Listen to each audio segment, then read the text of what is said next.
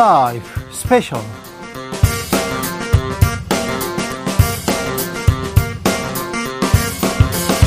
2023년 6월 10일 토요일입니다. 안녕하십니까. 주진우입니다. 토요일 이 시간은 일주일 동안 있었던 가장 중요한 일들 정리해드리는 그런 시간입니다. 시사 1타 강사 두 분 모셨습니다. 양지열 변호사, 박준 변호사, 어서 오세요. 네, 안녕하세요. 안녕하십니까. 주진우 라이브 스페셜 영상으로도 만나보실 수 있습니다. 네, 그렇습니다. 지금 바로 유튜브에서 주진우 라이브 검색하시면 영상으로도 만나보실 수 있습니다. 본격적으로 시작하기 전에 이번 주 뜨거웠던 뉴스 한번 짚고 가볼까요? 박준 변호사. 저는 뭐 오랜만에 좀 좋은 좋은 소식. 아, 찾기 힘들 텐데. 예, 축구팀. 아이고 U20 그렇죠. 월드컵. 아 너무 하여튼 4강에서 아깝게 석패를 하긴 했지만 아니 근데 네. 우리가 언제 뭐 4강 정도는 그냥 가는 것처럼 그냥 쉽게 생각하고 뭐 준우승 또 하냐 우승하냐 그랬는데 이번에 우승이다 생각했어요. 예, 약간 아까 아, 쉽게 네. 이탈리아한테 석패를 했습니다. 자, 금요일 새벽에 있었습니다. 네. 근데 사실상 결승전이었어요. 다른 팀에 비해서 우리 팀하고 이태리의 전력이 좋아.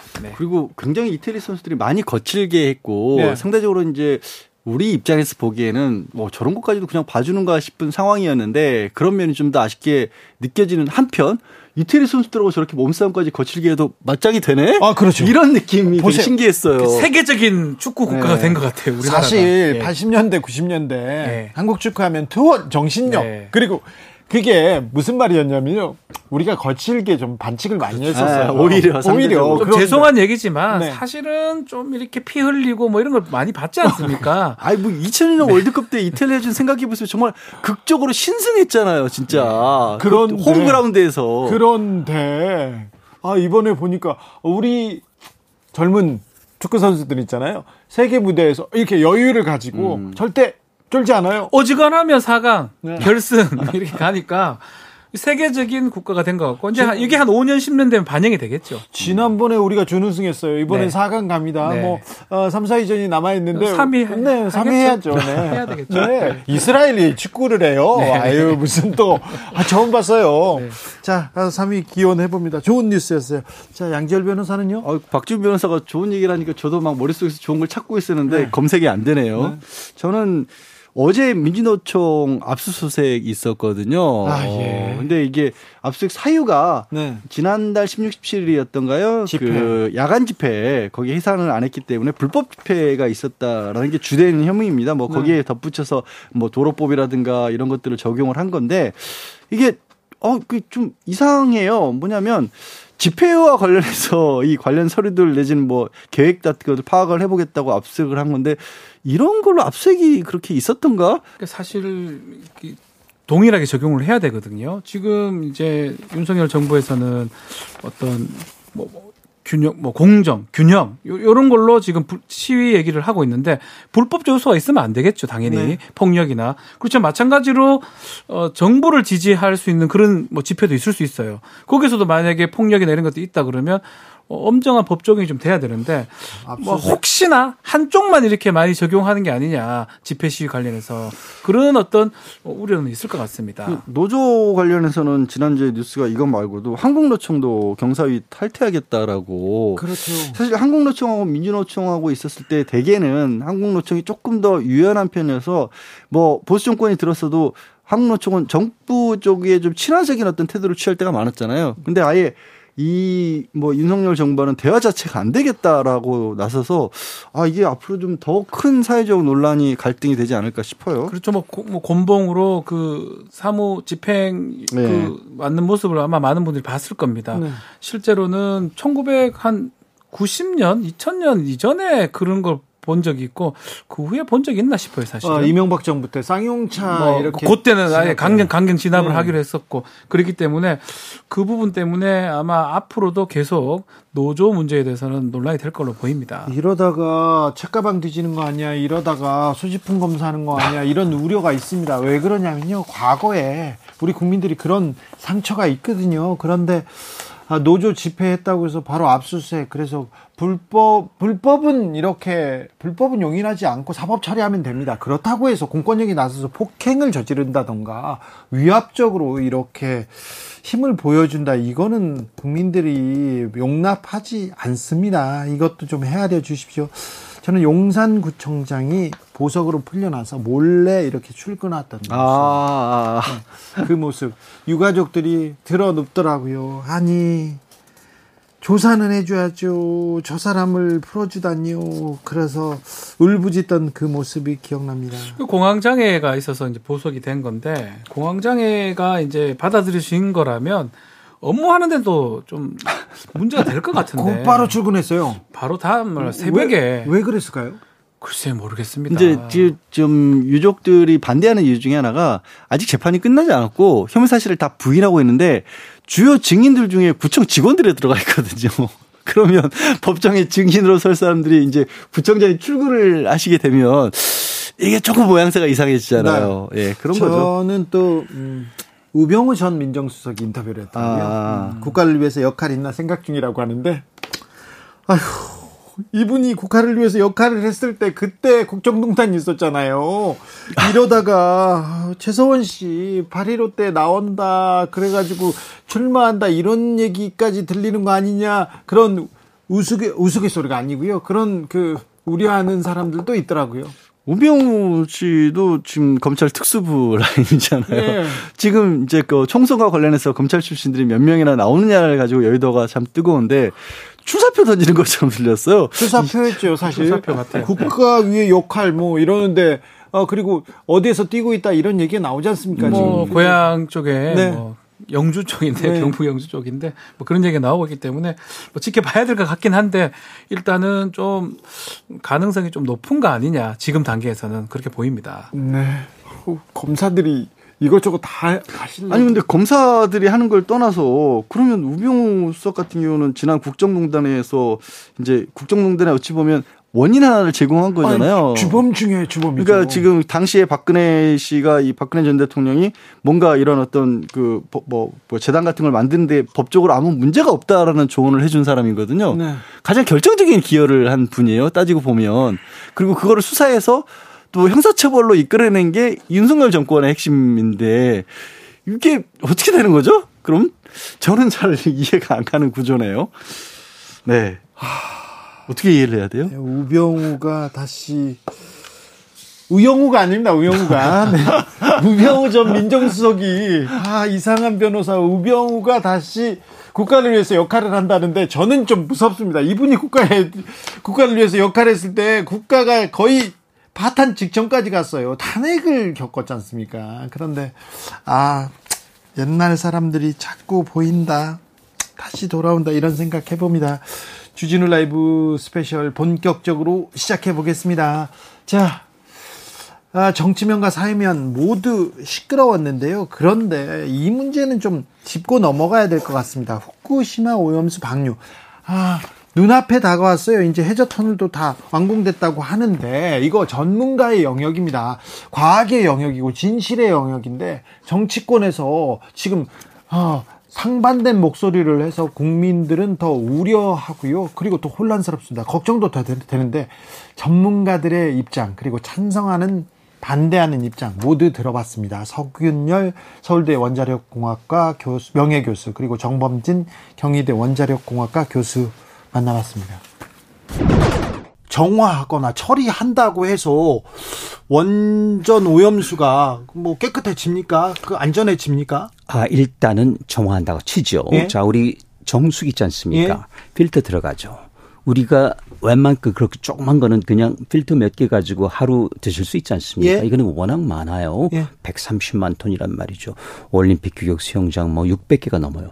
자, 이게 너무 많기 때문에 그리고 원래 그 물 자체가 굉장히 불순물 아닙니까? 예. 방수 물질도 있지만은 지하수 보세요. 그리고 냉각수 보세요. 그리고 잔해도 있고 모래자가 이런 게 또 소금까지 섞여 있기 때문에 이게 그 걸르기가 쉽지 않아요. 그렇다면 지금 현재 있는 것처럼 네. 아까 말씀드린 것처럼 66% 거의 70% 이상이 남아 있단 말이죠. 그걸 어떻게 할 건지 그러면 이제 도쿄 전력 말은 간단해요. 또 돌리겠다. 그렇지만 처음 돌려가지고 안 되는 걸 두 번, 세 번 돌린다고 될까요? 네. 거기에서 이제 문제가 생기기 시작하는데 예를 들어서 학계 쪽에서는 뭐 저기 다 돌리지 않겠느냐, 깨끗하지 않겠느냐 하는 것이고 저는 그럴 리는 없을 것 같으니까 그게 확실히 될 때까지 우리가 저기 잠정적으로나마 방류를 멈췄으면 좋겠다. 네. 그래야지 우리 그 해류 걱정하기 전에 네. 우리 어리 걱정하기 전에 우리 어민 해녀 걱정하기 전에 그것부터 먼저 잡았으면 좋겠다는 말씀을 드리는 안- 거예요. 안전하고 괜찮으면 일본 내에서 먹던가 쓰던가 거기 두던가 그러셔야지 왜 바다에다가 방류한답니까? 아주 좋은 말씀인데요. 근데 여태까지는 전부 안전하다, 안전한다. 그러면 우리가 그, 그걸 이제 반론할 수가 있죠. 예. 이렇게 깨끗하면은 차라리 그 저기 상수도원 또는 공업용수, 농업용수 쓰고 인공호수에 모을 수가 있거든요. 예. 지금 130만 톤인데요. 예.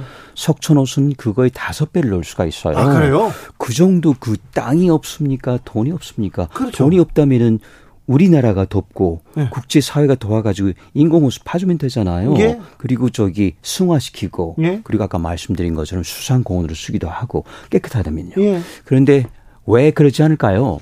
결국은 깨끗하지 않은 겁니다.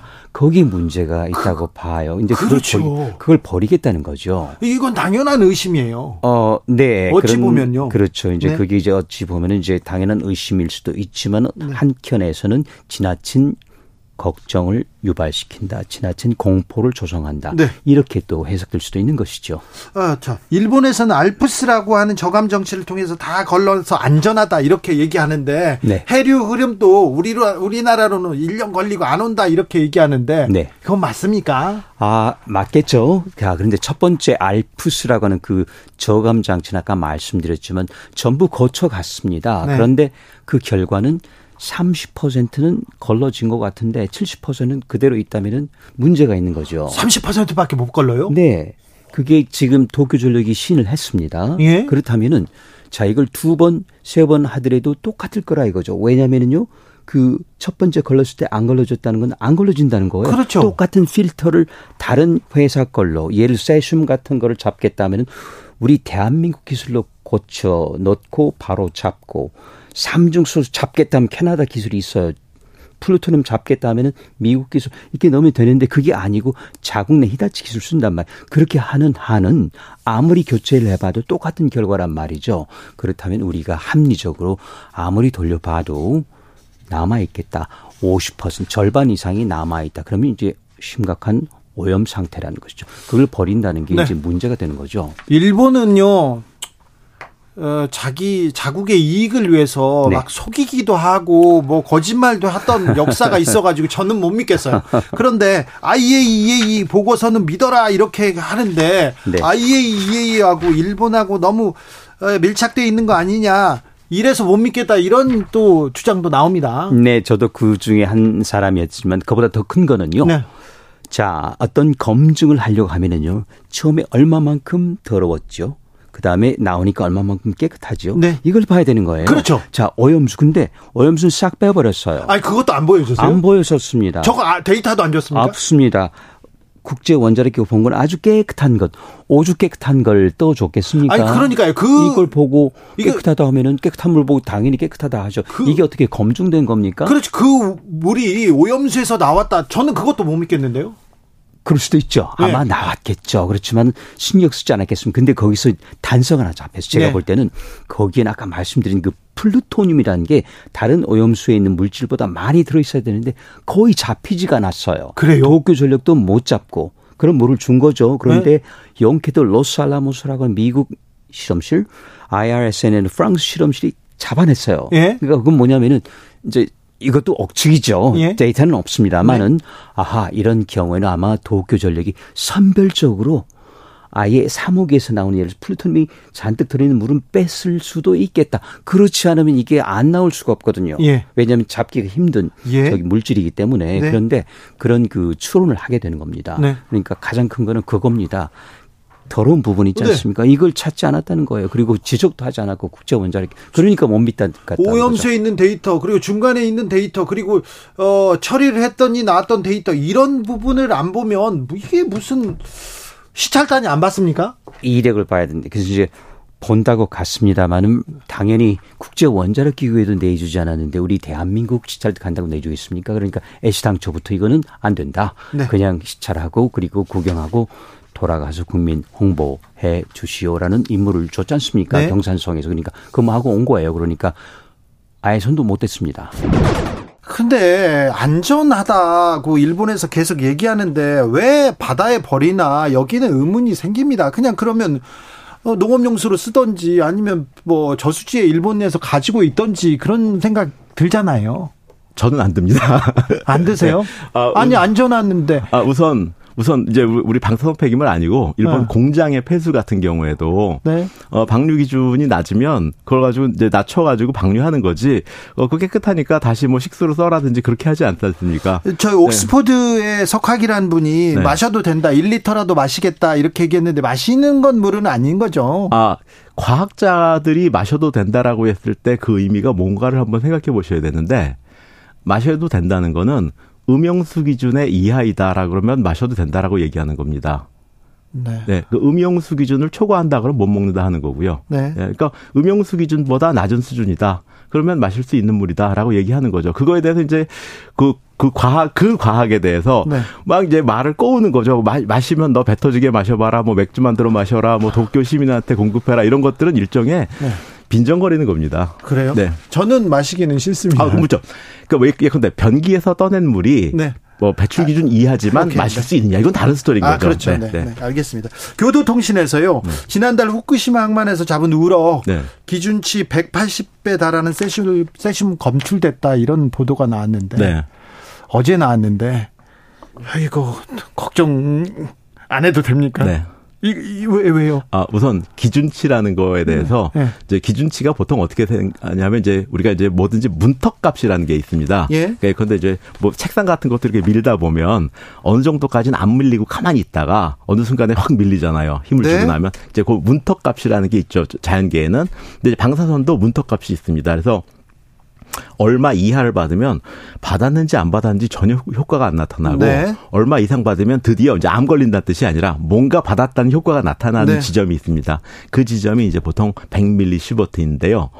그 문턱 값의 1%로 기준치가 설정이 됩니다.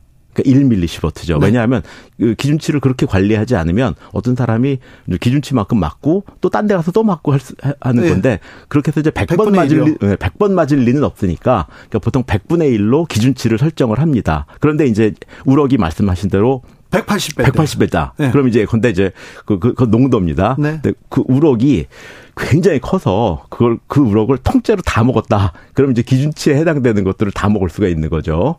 그죠? 네. 근데 이제 실은 기준 그 무럭이 그렇게 크지 않고 그 그 중에 살코기만 먹고 하게 되면은 결과적으로는 기준치를 초과할 수는 있습니다. 아니 그 우럭을 네. 한 마리만 먹지 않고 두 마리도 전탕으로도 먹고 회로도 어, 그렇죠. 먹고 다 먹었다. 네. 구이도 먹었다. 그렇죠. 이거는 아, 이거는 그, 그렇죠. 그렇게 해서 그 이제 예컨대 그 농도거든요. 농도가 네네. 농도가 180배 나온 건데 네. 거기다 이제 양을 곱해야지 실제로 방사선 양을 얼마큼 그 섭취를 했는지가 나오지 않습니까? 그렇게 했을 때 과연 어 기준치를 얼마만큼 상회할 거냐? 근데 보통 이제 일반인들이 생각할 때 어, 기준치를 넘었다. 그러면 이제 법적으로는 문제가 됩니다. 근데 네. 이제 그 과학적으로는 100분의 1로 설정된 거기 때문에 기준치의 10배를 받았다. 그랬을 때는 사실은 그렇게 놀랄 일은 아닙니다. 아니 그래도 뭐, 먹, 먹지 않는 편이 나을 거 아닙니까, 이거? 아, 물론, 그 재미로 먹을 필요는 없죠. 네, 네, 네. 일부러 먹을 필요는 그렇죠. 없잖아요. 네, 아, 그래서, 네. 그래서 이제 그, 그 우럭이 한 마리가 딱 나온 적이 있습니다. 지금 12년 동안. 근데 이제 그, 그런, 그 우럭은 이제 보통 그 해저에서 그냥 고착성 어류이기 때문에 네. 그 근처에서 쭉 지내다가 이제 방사선을 많이 받은 것으로 생각이 되는데. 아니, 어, 그제 어제 나온 보도고 네. 한 마리만 잡은 거 아닙니까? 네. 많이 있는데 다른 거 잡으면 또 나오겠죠. 네, 아직까지는 안 나왔습니다. 예, 아, 안 네. 잡았겠죠. 아, 그건 아닙니다. 저기 그 후쿠시마 근처, 근처에서 어로행위 하고 있고요. 아니, 그런데, 네. 그런데 그러면 도쿄 전력에서 잡은, 잡아서 이렇게 검사를 한 건데 도쿄전력에서 일부러 아, 오염수 이게 걱정되라고 지금 어, 세슘 검출된 우럭만 이렇게 검사한 건 아닐 거 아니에요. 그렇죠. 다 하죠. 예. 네. 네. 그러니까 우리나라도 합니다. 예. 네. 자, 어민 단체에서요. 네. 후쿠시마 주변 그리고 일본 어민들도 이렇게 오염수 방류하지 마라 이렇게 반대하는 사람들이도 있고요. 어떤 사람들은 조용히 그냥 방류해도 된다 이렇게 하는 찬반이 있습니다. 네. 그렇죠? 네. 네. 우리나라 어민 단체도 어민들이 걱정하기도 하고 또 찬성하는 사람들도 있습니다. 네. 네. 어떻게 봐야 됩니까? 과학적으로는? 어, 과학적으로, 어, 안 되는 선이 있죠. 네. 근데 배출 기준을 초과해서 배출한다. 이건 안 되는 거죠. 네. 배출 기준 이내로 배출한다. 이건 되는 거고요. 네. 다만 그렇지만 거기에 대해서도 개인의 인식의 차이는 있잖아요. 호불호가 있는 거죠. 그러니까 근데 아 나는 뭐 그 저기 뭐 미국산 쇠고기 같은 경우에도 광우병 문제가 생겼을 때아 나라는 뭐 괜찮다라고 얘기하면 그 중에서 난 그래도 안 먹는다. 네. 지금도 안 먹는 분도 있는 거고. 그런 사람도 네. 있죠. 네. 그리고 나는 뭐 싸고 좋으니까 먹겠다 하는 네. 분도 있는 거고. 그러니까 그 개인의 어떤 취사 선택 이라는 것은 개인의 문제지. 네. 그 개인의 문제와 국가적인 어떤 가이드라인의 문제는 좀 다른 문제입니다. 자, 과학자가 보기로는 네. 과학자가 보기로는 어떻습니까? 어민들의 걱정. 전혀 할 필요가 없습니다. 괜찮습니까? 네. 네. 어, 일단 지금 후쿠시마에서 방류하겠다는 양이 뭐 그, 그, 그 지역 한 2, 3km만 지나면은 우리나라 강물 수준으로 떨어지기 때문에 그게 우리나라의 방사선 영향을 미칠 수 있다. 이거 상상할 수 없고요. 두 번째로는. 아, 네. 그 삼중수소가 일본 내 후쿠시마에 다 보관되고 있는 총량이 3g이 안 됩니다. 삼중수소만 다 모으면. 근데 우리나라의 동해안에 빗물로 떨어지는 삼중수소의 양이 5g입니다. 그러니까 그 3g을 동시에 다 배출한다 하더라도 우리나라에서 빗물로 떨어지는 양의 한 뭐 1점 몇 배, 어, 뭐 수준이기 때문에 제가 볼 때는 그것들이 어떤 우리나라 해역에 생물에 영향을 준다거나 방사선 영향을 준다는 것도 있을 수 없고. 네. 또 평형수도 마찬가지로 그 방류 지점에 한 2km 뭐 안에 들어가서 평형수를 뜨지 않는 한은 뭐 갖고 올 리가 없습니다. 예. 후쿠시마 오염수 방류 앞두고 국민들의 우려가 큰데요. 저희가 좀 과학적으로 분석해 봤습니다. 들어봤습니다. 아, 후쿠시마 어민들이 지금 오염수 방류 극렬하게 반대하고 있습니다. 그리고 홍콩 환경부 장관은 나와서 오염수 내부에서 일본 내부에서 재활용해라. 방류하면 아, 일본 수산물 수입 즉시 중단한다. 이렇게 얘기합니다. 그리고 며칠 전에 세슘 우럭이 나왔잖아요. 네. 국민들이 걱정하는 건 어찌 보면 당연합니다. 네. 아니 그러니까 걱정에 대해서 뭐 과학적으로 예를 들어서 지금 국민의힘 같은 경우에는 이게 뭐 광우병 사태 때처럼 허다다 괴담다 괴담이다. 선동이다. 근데 거기에 대한 이제 설명을 들어요. 이런 식의 설명이 나와요. 아 세슘은 무겁기 때문에 바다에 가라앉는 겁니다. 그러니까 퍼지지 않습니다. 이게 설명이 안 되거든요. 아, 그러니까요. 그리고 세슘 이제 도쿄 전력에서 나왔던 그 세슘 물고기에 관한 그런 해명은 아 우리가 그물을 쳐서 물고기가 못 나가게 하겠습니다. 이러니까 이게 도대체 무슨 얘기지? 이걸 과학적 설명이라고 들어야 되나? 방사능이 뭐 물에 있죠. 그 물고기한테만 있습니까? 아, 그, 아 가라앉는 데잖아요. 말이 됩니까 그게? 제가 한 얘기는 아니고 그러니까 의심스럽다 의혹이다라고 하면 그걸 아이고 못 믿는 게 잘못이다라고 얘기하고 좀 이제 뭐 지금 뭐 과학자 두 분도 의견이 엇갈리잖아요. 음. 의견이 엇갈린다는 얘기를 100% 믿을 수 없다라는 생각을 하는 게 상식 아닌가요? 문제는 지금 스케줄대로 진행되고 있다는 거예요. 그렇죠. 일본은 뭐 얘기는 하고 있지만 터널 다 만들어 놨고요. 아마 7월 달, 8월 달 되면 방류를 할 걸로 보이고 IAEA 이제 최종 보고서도 뭐 예상컨대 괜찮다고 나오겠지요. 그 스케줄대로 가는데 과연 우리 정부가 우리 정부가 일본 스케줄에 그대로 지금 발을 맞추는 그런 모양새거든요. 뭐 야당은 아니라고 하지만 가장 이제 문제되는 게 이렇게 스케줄에 맞췄을 때 나중에 방류가 됐을 때 이 수산물에 대한 뭐 지금 좀 말한 것처럼 대만, 홍콩이나 이런 데서는 수산물 대만 이런 데서는 안 하겠다라고 수입 안 하겠다고 하지만 우리가 이렇게 스케줄 다 맞춘 다음에 발을 맞춘 다음에 이 수산물 수입 금지 조치를 할 수 있느냐 이 부분이 좀 의문이거든요. 이 부분을 바라봐야 되는데 결국 이렇게 계속 괜찮다고 뭐 과학대로 가자라고 했을 때 지금은 이제 이 해양법 거기 넣어가지고 수산물 하는 게 우리가 이긴 상태입니다. 금지한 게. 근데 만약에 우리가 이 일본의 어떤 보조에 맞춘다 그러면 앞으로는 그게 질 가능성이 있거든요. 정말로 일본 수산물을 받아야 되는 상황까지 올 수도 있다. 그 부분을 좀 생각을 해봐야 될 것 같아요. 그 저는 뭐 당연히 과학자가 아니니까 어떤 뭐 이런저런 얘기를 가지고 얘기할 수는 없지만 확실한 것까지는 이 원자력과 관련된 문제는 우리가 인류가 아직까지 검증을 끝낸 게 아니죠. 아이고. 100% 모르는 거잖아요. 네. 자, 이게 지금 어 후쿠시마 사태 같은 경우는 2012년에 일어나는데 불과 지금 10여 년밖에 지나지 않았습니다. 근데 체르노빌 1986년에 있었거든요. 우크라이나에서 체르노빌 농수산물 수입해라는 얘기 하던가요? 안 나오거든요. 네. 그러니까 이게 그러니까 아직은 우리가 모른다. 정확히는 누구도 장담할 수 없다라는 게 맞을 거 아니에요. 그러니까 걱정을 하는 거. 그거를 안심시키려면 지금 정도의 해명 가지고는 적어도 부족하다라고 보는 게 오히려 맞지 않을까 싶어요. 자, 우려하고 있는데 자꾸 괴담이다, 선동한다 얘기합니다. 그리고 계속해서 정부 여당이 일본의 도쿄전력 편을 들어요. 도쿄전력 얘기만 입장에서만 얘기를 해서 국민들은 조금 답답합니다. 그게 나중에 우리의 덫이 될 수가 있습니다. 나중에 지금은 우리가 사실 일본하고 보조를 맞추지 않았기 때문에 뭐 예컨대 문재인 정부에서 지금 뭐 해양법 재판에서 이겨서 뭐딱 유리한 상황인데 지금 이게 지금 된다 그러면 너희들을 이렇게 다 도쿄 전력하고 일본하고 뜻이 똑같으면 수산물 그냥 먹어라 수입해라 이런 뭐 이건 제가 얘기는 얘기는 내지만 그렇게 결론이 날 수가 있는 거거든요. 그런 것까지 좀 고려를 좀 해봐야 됩니다. 네. 도쿄 전력은 어, 무시할 수 없는 부분 하나가 민영 기업입니다. 네. 그래서 여기는 이익을 추구하는 기업이에요. 그러니까 정부가 직접적으로 관리하는 것도 아니기 때문에 게다가 도쿄전력의 조치에 대해서는 이번에 그 세심과 논란이 있었을 때도 도쿄전력의 조치도 일본 측에서 일본 정부에서 그건 못 믿겠다라고 했거든요. 일본 정부도 100% 믿는 게 아니란 얘기고 일본 내 어업 피해와 관련해서 일본 정부는 이미 7천억이 넘는 기금을 또 조성하고 있어요. 근데 우리는 오히려 그거 안 하고 있거든요. 아니 뭐 안전하다며요. 괴담이라며요. 그러니까 이게 여러 가지 면에서 모순되는 점들이 보이는 거예요. 그러니까 오염수 처리도 문제지만 아직까지도 이게 정말로 이 원자력과 관련해서 유출이 그러니까 추가적으로 이 다 막지 못한 부분이 있는지와 관련해서도 아직 검증이 안 끝난 거거든요. 그래서 여러 주장이 엇갈리다 보니까 어 이게 어딘지 잘 모르겠다는 거지 무조건 반대한다. 이거는 좀 다르잖아요, 결이. 자, 그리고 충북대 약학대학교의 박일영 교수. 나는 처리된 후쿠시마 오염수를 가져오면 방류 농도로 희석해서 마시겠다 이렇게 얘기했는데 네, 많이 드세요. 이게 선동이에요. 이렇게 먹지도 않을 거면서 자꾸 이런 얘기 하는 건 필요가 없습니다. 아니, 저는 안 먹어요. 아니, 이런 뭐 1리터 마신다는 그 영국 교수도 그런 얘기를 했지만 이렇게 뭐 이런 말을 하는 게 뭐가 의미가 있습니까? 아 근데 박일영 교수 얘기도 가만히 자세히 내용을 들여다보면 전제 조건들이 되게 많이 달려 있어요. 일본 정부가 얘기하는 대로 정확히 오염수가 음. 맞고 그 안에 다른 성분들도 없고 그래서 그게 정말로 삼중수소만 논란이 되는 문제가 되는 부분이라면 면. 그러면 487배로 늘려서 마실 수 있다라는 거거든요. 그 조, 그런 조건 하라면. 근데 네. 우리는 그 조건이 맞는지 자체가 확인이 안 되고 거예요. 있잖아요. 확인. 시료가 맞는지도 아, 확인이 안 되고 있고. 박일영 교수님 많이 드세요. 많이 잡으세요.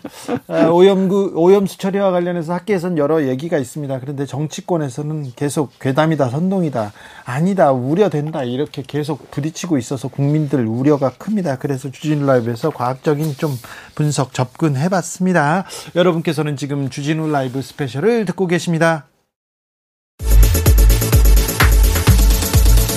주진우 라이브 스페셜 이번 주 정치권 뜨거웠습니다. 많은 얘기가 나왔는데요.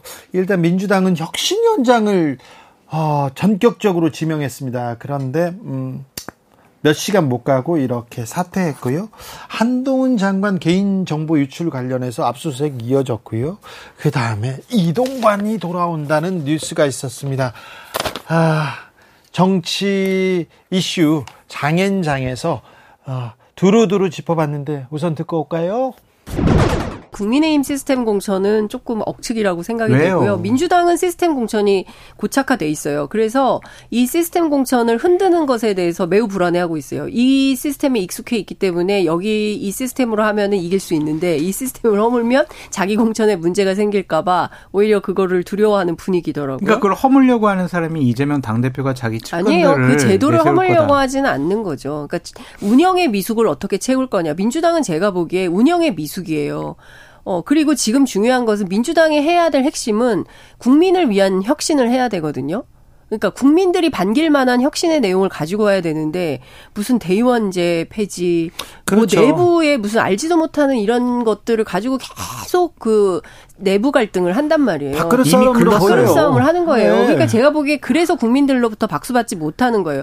제일 야당으로서 민주당이 지금 정말 해야 되는 것은 지금 보면은 국민의 국민의힘하고 정부 여당은 총선 시계가 돌아가고 있어요. 총선 기획이 시작됐습니다. 언론 손대고 있죠. 심지어 솔직히 말하면 선관위도 저 무슨 그 자녀 특별 채용 문제를 제기하고 있지만 선관위 장악이다 이런 얘기가 벌써 나오는 거거든요.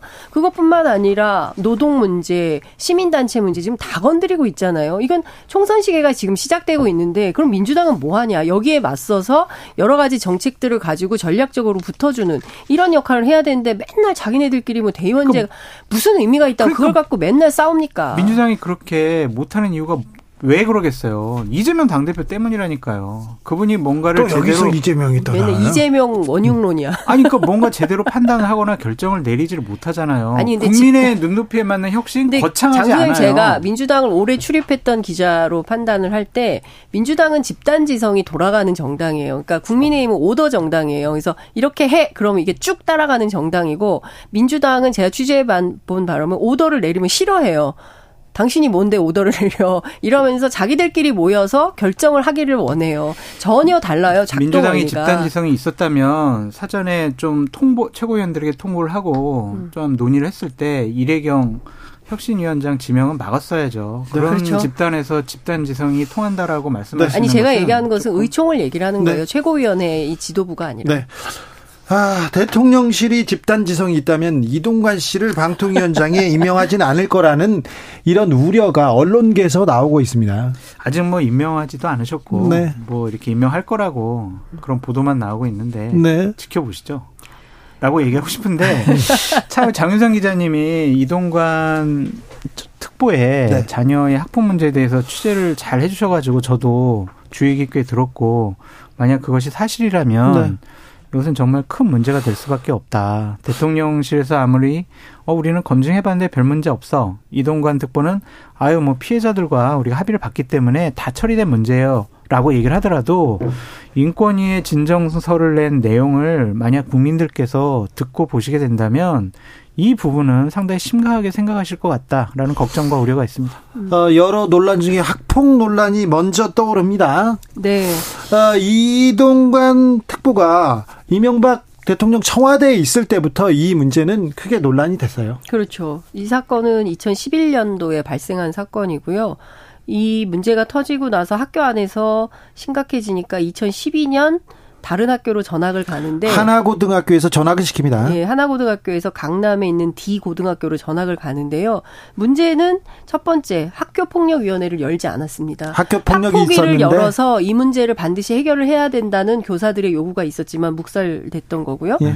이 학생은 그 학폭이 기록이 없이 없는 가운데 전학을 갔고 그 상태에서 2014년도에 국내 유수 대학의 경영학과에 입학을 합니다. 수시로 네. 네. 입학을 하는데요.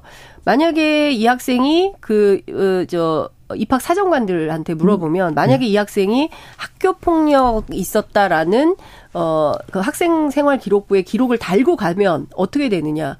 이제 수시에서 떨어진다는 거죠. 그런데 이런 측면에서 보자면 정의당 전 정, 정진우 의원 같은 경우에는 이것은 부정 입학, 입시 비리에 해당한다라고 비판하고 있습니다. 그러니까 지금 첫 번째는 이 끔찍한 학폭, 친구를 책상에 머리에 300번이나 찍게 하고 침대에 눕혀놓고 밟고 이런 정말 공영방송에서 옮기기 어려운 수준의 이런 내용들, 무슨 조폭 영화에서나 볼 법한 그런 상황 상황들이 아이들이 했다는 것 자체가 참 너무나 음. 황당하고 끔찍하고 그리고 이 학생들이 과연 이 문제를 제기를 했을 때 해결이 되겠냐라는 어떤 어 어떤 권력에 대한 열패감 이런 것들이 나옵니다. 그 저 자술서에.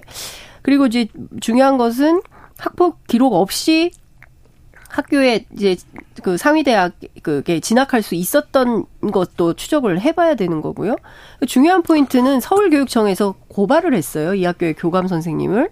그런데 결국 검찰에서 최종 무혐의 처분을 받게 됩니다. 이 과정에서 있었던 수많은 일들을 잘 확인이 안 돼요. 이거 그 취재를 그, 해야 돼요. 그 당시에 이명박 정부의 핵심 실세가 아니었다면 이렇게 이런 일들이 가능했을까 그런 얘기는 계속 나왔습니다. 그렇습니다. 학폭 문제가 무마되고요. 또 수시로 입학 되는데 그 수시에 대해서도 색안경을 끼고 본 사람이 그 당시에도 있었습니다. 그렇습니다. 만약에 그 하나고등학교는 그 이명박 대통령, 그 이명박 정부하고 좀 특수한 음. 어, 하나은행 과 네, 그리고 김승유 회장 그리고 여러 이 그 커넥션이 있었는데 음. 과연 그 당시에 그... 김승유 이사장이 그 국회 교육위원회 예고 없이 돌아다니면서 이 문제를 얘기를 했어요. 네. 그래서 놀랐다는 사람들도 되게 많고 인권위 진정서에 이런 얘기가 나옵니다. 문제의 심각성은 이 사건 당시에 가해 학생의 부친 가로 열고 전화 통화, 모친 가로 열고 전화 통화 및 학교 방문 모두 당시 담임 교사와 학교 관리자 및 재단 측과 상의하고 논의하면서 법규에서 명시된 바에 따르지 않고 불법적으로 사건이 처리, 되었다는 점 이렇게 명시가 되어 있어요. 관련해서 확인이 좀 필요합니다. 도대체 무슨 일이 있었던 건지. 저는 대통령실에 계시는 분들과 국민의힘 의원들에게 좀 말씀을 드리고 싶어요. 이동관 특보의 그 이동관 특보에게 피해를 당한 피해자들의 인권이 진정서를 한번 읽어보시라라고 말씀을 드리고 주어를 바꿔놓고 생각을 한번 해보시라. 문재인 정권 하에서 한상혁 방통위원장이 내정 단계에서 자녀의 이런 학폭 문제가 생겼다면 그래 뭐 피해자들과 합의했으니까 괜찮겠지. 뭐 아버지가 어떠한 뭐 개입을 안 했으면 괜찮겠지. 그러면서 입 다물고 그런 사람이 방통위원장으로서 적절해라고 판단하실 건지 한번 묻고 싶어요. 기준이라는 것은요 사람을 떠나서 진영을 떠나서 일관돼야 하잖아요. 그런 것들이 그냥 우리 쪽 사람이면 봐주고 우리 편이 아닌 사람은 엄격한 잣대를 들이대고 그것은 기준이 될 수가 없죠. 저는 보수우파 진영을 사랑을 하고 보수우파가 내년 총선에 승리하길 바랍니다. 그러려면요. 국민들 눈높이에 맞는 결정을 하시고 엄격한 기준을 스스로에게 더 네. 강하게 들이대시라 음. 꼭 그렇게 충고드리고 싶습니다. 저는 장 소장님의 이 말씀에 정말 너무 그 천만 배 동의를 하는데요. 이제 보수가 됐든 진보가 됐든 이제는 우리가 상당히 이제 그 선진화된 사회에 살고 있잖아요. 그러면 진영을 넘어서 그 상식과 합리, 도의, 그죠? 원칙 네. 이런 거에 따라서 처리하는 기준이 생겨야 되고 여기서 더 진보된 사회를 만들기 위해서 보수는 어떻게 나라의 국익을 지키는 방향으로 진보는 또 어떻게 더 전진시킬 것인가에 대해서 의논하는 방향으로 정치가 발전돼야지 이게 옛날에 하던 방식대로 다시 MB식으로 돌아가겠다는 겁니까? 그러면 역사를 거꾸로 돌리는 건데 네. 여기에 동의할 국민들이 과연 얼마나 있을까요? 저는 이런 끔찍한 학폭 사건에 대해서 괜찮네. 이럴 학부모님들 별로 없을 거라고 생각하고 지금 학교에 아이들 보내놓고 이러저러한 학폭 때문에 고통 속에 있는 학부모님도 굉장히 많이 계시거든요. 그러니까 그런 것만 보더라도 국민적인 이 어, 감정에 거스르지 않은 방식으로 결정이 되어야 된다고 생각합니다. 음, 그래서 대통령께서 아니면 대통령실 참모 분들이 다시 한번 좀 판단해 주셨으면 좋겠다라는 좀 생각이 들고요. 네. 왜꼭 이동관 전 수석이어야 됩니까? 그러게요. 그분이 2008년에 많은 일을 하셨어요. 그러니까 방송 장악을 예, 하려고 한다. 그렇죠. 예. 본인이 생각하고 본인이 뭐 보수우파 진영에 유리하게 환경을 꾸려야 되겠다. 그의 적임자다. YTN, MBC, KBS 제가 그때 언론 담당, 미디어 담당 방통위 출입 기자였거든요. 당시 상황 최시중 방통위원장과 더불어 네. 이동관 수석이 상당히 많은 일을 했었죠. YTN, 아, 그렇죠. MBC, KBS 다 기억하지 않습니까? 다뭐다 예. 뭐라고 했는 대통령 측근 들이 다 예. 이렇게 오고요. 어, 측근으로 불리는 사람들 그리고 진영 사람들이 오고 그다음에 그렇죠. 기자들이나 구성원들은 다 쫓겨나가지고 뭐 이런 부분이 있어요. 아이스링크 닦고 막 이랬었잖아요 기자들이. 이동관 특보가 조국 사태 때 방송 패널 활동을 한 적이 있습니다. 아 그랬습니까? 그래서 상대방 분들과 진보 진영에 계신 분들과 조국 사태 관련해서 많은 얘기를 나눴어요. 그 오록이 저는 청문회 때 네. 이동관 속에 발목을 잡을 거라고 좀 생각이 들어요. 네. 그래서 국민들이 조금 좀 부적절하다고 생각하시면 다시 한번 생각해 보시라라고 간곡하게 말씀드립니다. 자, 자 식은 아버지의 거울이라고. 아니 국 민의 눈높이를 생각할까요? 국민의 아, 근데 이런 방식이 통하지 않을 거라는 거예요. 과거처럼 그때의 언론 환경과 지금의 2023년도의 언론 환경은 다르다. 너무나 달라요. 그때 유튜브 같은 것도 없었고 팟캐스트 같은 것도 없었잖아요. 예. 그때 이렇게 장악하면 된다고 생각했지만 지금은 그게 불가능한 상황이라는 겁니다. 상식적이고 합리적으로 이렇게 그 보수 참칭 패널도 나오고 진보 패널도 나와서 자유롭고 합리적으로 토론할 수 있는 분위기를 공영 방송에서 보장이 되어야 됩니다. 일단 이제 다 몰아내고 그러면 어떻게 해요? 그때 식으로? 예? 예? 다 쫓겨나요? 음. 아이, 그러면 안 되겠죠. 네. 뭐 네? 나오지 말라면 못 나오는 거죠. 어, 뭐. 자, 저는 어떻게 해요? 왜 이렇게 수세적으로 걱정하지 마시고. 아유 그 당시에 너무 개, 고, 너무 고통 당해가지고 너무 고통을 예. 당해가지고. 근데 이제 보수파 진영에서는 이런 생각이 있어요. 문재인 정권 하에서도 우리는 그렇게 당했다. 공영 방송에서 패널들 보면은 상당히 우리 쪽 사람은 반영되지가 않았다. 일방적인 주장만 했다. 사회자, 진행자 같은 경우도 진보 진영에 계신 분들이 다 싹쓸이 했다. 그런 보수참칭 저기 장성철 소장한테 네. 그 사회자 자료를 그러니까 그러한 피해 의식이 있어요. 그래서 저는 문재인 정권에서 조금 너무 안타까워요. 그때 80% 이상의 지지를 받은 정권이었는데 조금 보수 우파 진영에서도 인정할 만큼 아이고 그래. 근데 그때도 에이. 지금도 종편은 틀면 음. 전부 아이고. 예, 편향적인 얘기를 아, 많이 아, 하잖아요. 말씀이에요. 언론 맞아요. 얘기는 그만하자고요. 네. 그렇죠. 언론이 심각해서. 네. 자, 네. 그만 얘기하고요. 네. 그래서요. 아, 이준석 전 대표는 5인의 실체 공개한다고 했는데 그 누군지는 저 장윤성 기자님이 취재를 하셨는데 네. 이거는 지금 나오는 5인회와 네. 그 이준석 대표가 얘기하는 오인회 그리고 실질적으로 문제가 되는 오인회와는 달라요. 또요? 음. 그럼 또 다른 실세가 있어요? 세부류, 세부류. 근데 그 같은 인물들인데 음. 세부류다. 그러니까 이준석 대표하고 통화를 했어요. 무슨 다섯 명 빨리 얘기해라. 네. 누구냐? 그랬더니 본인이 얘기하려고 했던 것은 뭐 오인회 다섯 명, 뭐 이것은 아니다. 이런 거죠. 그래서 그 명단의 중요성보다는 이제 국민의힘 내부에 어, 실제로 이제 여론이 어떻게 돌아가느냐가 네. 이제 얘기를 하고 싶었던 건데, 중요한 것은 누가 실시간으로 다이렉트로 대통령하고 소통할 수 있는가. 역시 여기에 키맨, 키맨이 누구냐. 네. 뭐 이런 거라는 거죠. 그래서 그렇죠. 이제 5인에는 네. 숫자가 중요한 게 아니라 아니라 거기에 등장 인물이 중요하다는 그렇죠. 거죠. 그래서 누가 키맨이냐. 맞아요. 그 키맨을 박성민 의원으로 보더라고요. 그러게요. 네, 그러니까 대통령의 술친구 뭐 혹은 대통령 찐친. 뭐 찐친 아니, 술친구라는 표현은 좀 부적절한 부적절해요. 네. 그렇게 얘기를 하더라고요. 여러 가지 정치권 일 매일 통화하는 사람, 음, 매일 통화하는 사람 뭐 이렇게 좀 알려져 있는데 계속 박성민 박성민 이름 나오네요. 예. 계속해서 음, 사건 사고가 민주당 주변에서 터져 나옵니다. 민주당 답지 않다는 얘기는 계속 이어집니다.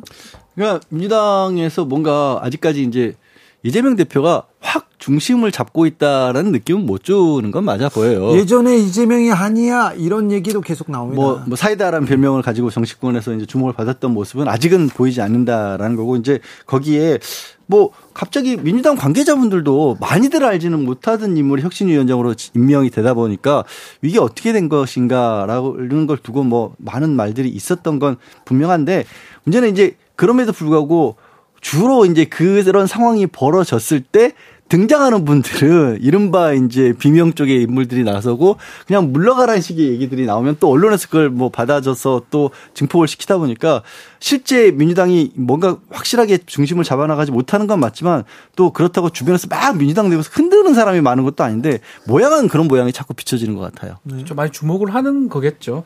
아마 뭐 좀 좀 꼼꼼하게 한다면 사실 이렇게 임명하면 SNS 이런 거 사실 계정을 닫거든요 통상은 그렇죠. 뭐 왜냐 확인하면 금방 나오기 때문에 근데 그럼에도 불구하고 좀 급하게 하는 이 확인도 안 했을까 왜 이런 것까지 그 기본적인 건데 문제가 될 수가 있는데 저도 공감을 하는 부분이 어쨌든 간에 보수 언론이라든지 특히 민주당 안에 이제 이런 다른 목소리를 내는 사실 많지는 않습니다. 손 꼽을 수 있는데 그게 엄청 큰 목소리인 것처럼 이렇게 보여지거든요, 사실은. 왜냐하면 보도가 그쪽에 포인트가 맞춰져 있으니까. 사실은 민주당 지지자라든지 민주당의 많은 의원들은 뭐 이렇게 생각하진 않는데 이게 큰 문제가 생겨서 어, 사퇴까지 해야 된다. 이런 얘기까지 나오는 게 어쩌면 민주당이 생각보다 더 이렇게 혼란에 빠진 것처럼 좀 보여지는 게 아닌가 생각이 좀 듭니다. 민주당 내부는 그렇게 또 이렇게 뭐 흔들리거나 그러진 않습니다. 목소리가 어, 터져 나오긴 하지만 그렇다고 해서 당이 막 뒤집힐 정도의 흔들림은 아닙니다. 그런데요. 네. 민주당에 변수가 하나 있다면서요. 이낙연. 이낙연 그거는 변수입니다. 예. 네. 진짜 큰 변수가 될 거라면서요? 아니요. 그냥 뭐 큰 건 아닌데 네. 이제 기정사실이죠. 6월 말에 이제 귀국을 합니다. 원래 사실 오기로 돼 있잖아요. 1년 하고 이제 갔던 거고 지금 돌아오는 상황인데 이제 구심점이 될 수 있냐 이 부분이거든요. 구심점이 된다면 뭐 기억할 겁니다. 옛날에 안철수 의원을 중심으로 국민의당으로 분당했던 그런 부분 그 가능성인데 글쎄요, 그 부분이 지금 확실하다고 보기엔 좀 어렵지 않나. 민주당이 그리고 이낙연 전 대표가 나온다고 해서 이렇게 분당까지 그렇게까지야. 안철수 파기력까지는 2016년 그 당시에 안철수 파기력 정도는 아니다. 그거는 뭐 요즘에 나오는 뭐 구체적으로 뭐 지, 어, 지지율 자체를 언급하지는 않겠습니다만 여러 조사들 보면 그때와는 상황은 좀 달라 네. 보이는 건 맞고요.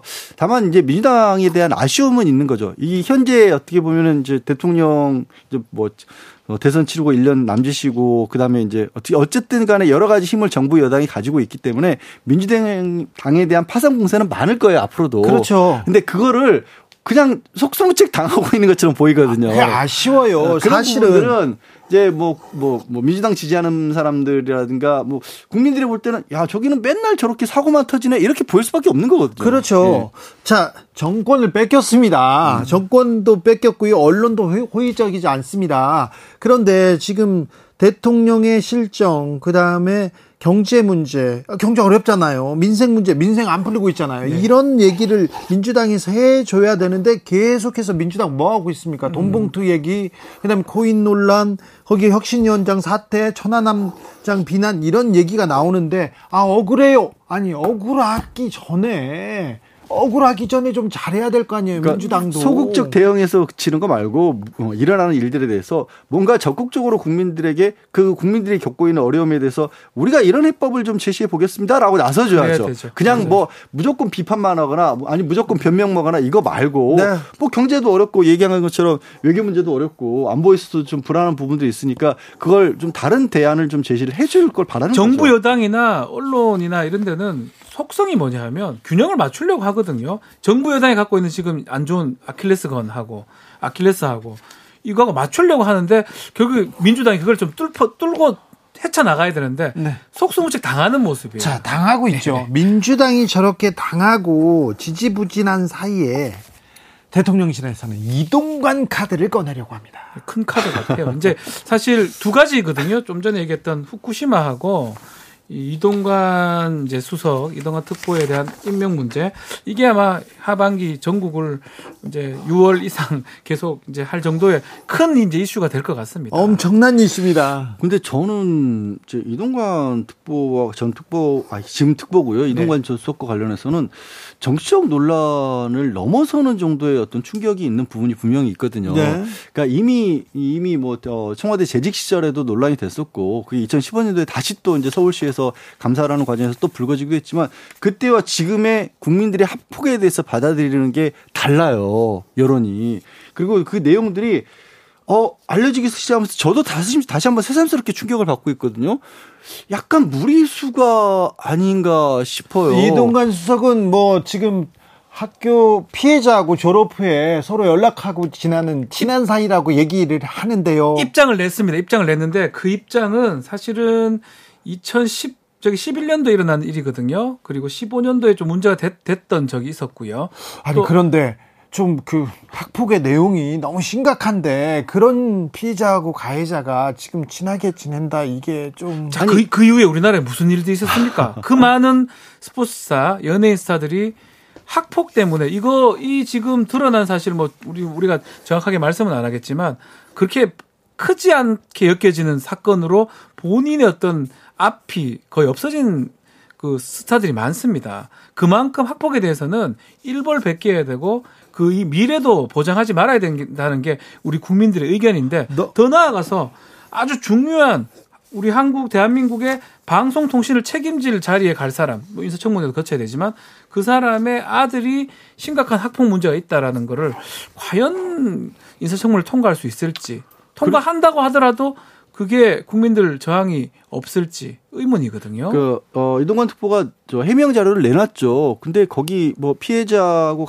이제 지금 아들하고 연락하고 지내고 합의했었고라는 얘기 있는데 그때 피해 진술한 사람이 4명이에요. 음. 한 사람하고만 했다는 건지 합의가 그러면 아, 나머지 합의가 또 합의가 뭐 중요합니까? 제가 그러니까 저도 변호사지만 나머지 그러면 지금 그때 당시 피해를 입었다로 진술했던 진술서까지 냈던 사람들은 어떻게 된 건지 일단 아, 궁금해지는 거고 아니 저기 합의는 그 추정하게 그렇죠. 되는 거고요. 학교 다닐 때 그렇게 좀 가해를 벌였어요. 피해자는 그 가슴에 큰 상처가 될 텐데 그 이후에 한 번도 아니고 지속적으로 그리고 선생님한테 말을 했잖아요. 선생님 이거 네. 너무 문제가 있습니다. 그런데 아니 동은이 선생님처럼 아무런 처, 처리를 안 함으로써 오히려 가해자 더 글로리 같은 아니, 아니 그 나머지 또 선생님들이 학교 내에서도 그때 당시에 보면 문제 제기를 했어요. 예, 이거 안 된다고 문제 제기를 하니까 또 문제 제기한 음. 선생님들에 대한 불이익이 간 거 아닌가라는 의혹을 받고 있는 부분도 있죠. 그때 문제 제기 있었어요. 찾아가서 또 이렇게 뭐 명단을 내라고 했다는 이런 얘기도 뭐 저도 그때 하나고 취재 갔었거든요. 네. 그때 선생님들이 그랬어요. 예. 그리고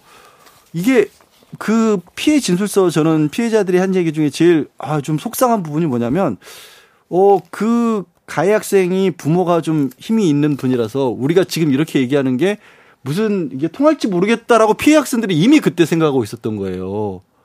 그게 그럼 저는 그때 당시 주변에서 그 하나고에 다녔던 동기 학생들이 이 상황에서 뭘 보고 배웠을까?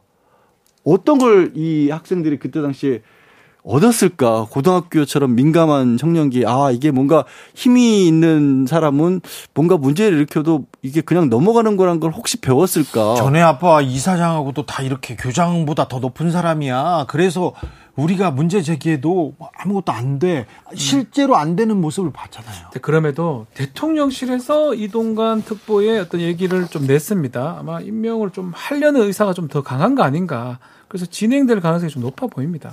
자, 당장 임명은 안 할 거예요. 왜 그러냐면 인사청문회를요. 네. 인사청문회를 그 두 달 일찍 이렇게 면직시킴으로써 인사청문회를 어, 먼저 열 경우 그러면은 청문회를 두 번 해야 되는 그런 상황입니다. 그렇죠. 그래서 모를, 모를 텐데 그동안 국민 감정, 국민 이렇게 상처는 어떻게 보시려고 하는지 왜 이런 생각을 하는지 참 그런 생각 한번 해봅니다. 자, 다음 주 신문 일면 돗자리 한번 펴 보겠습니다. 주인공은 누구? 이동관입니다.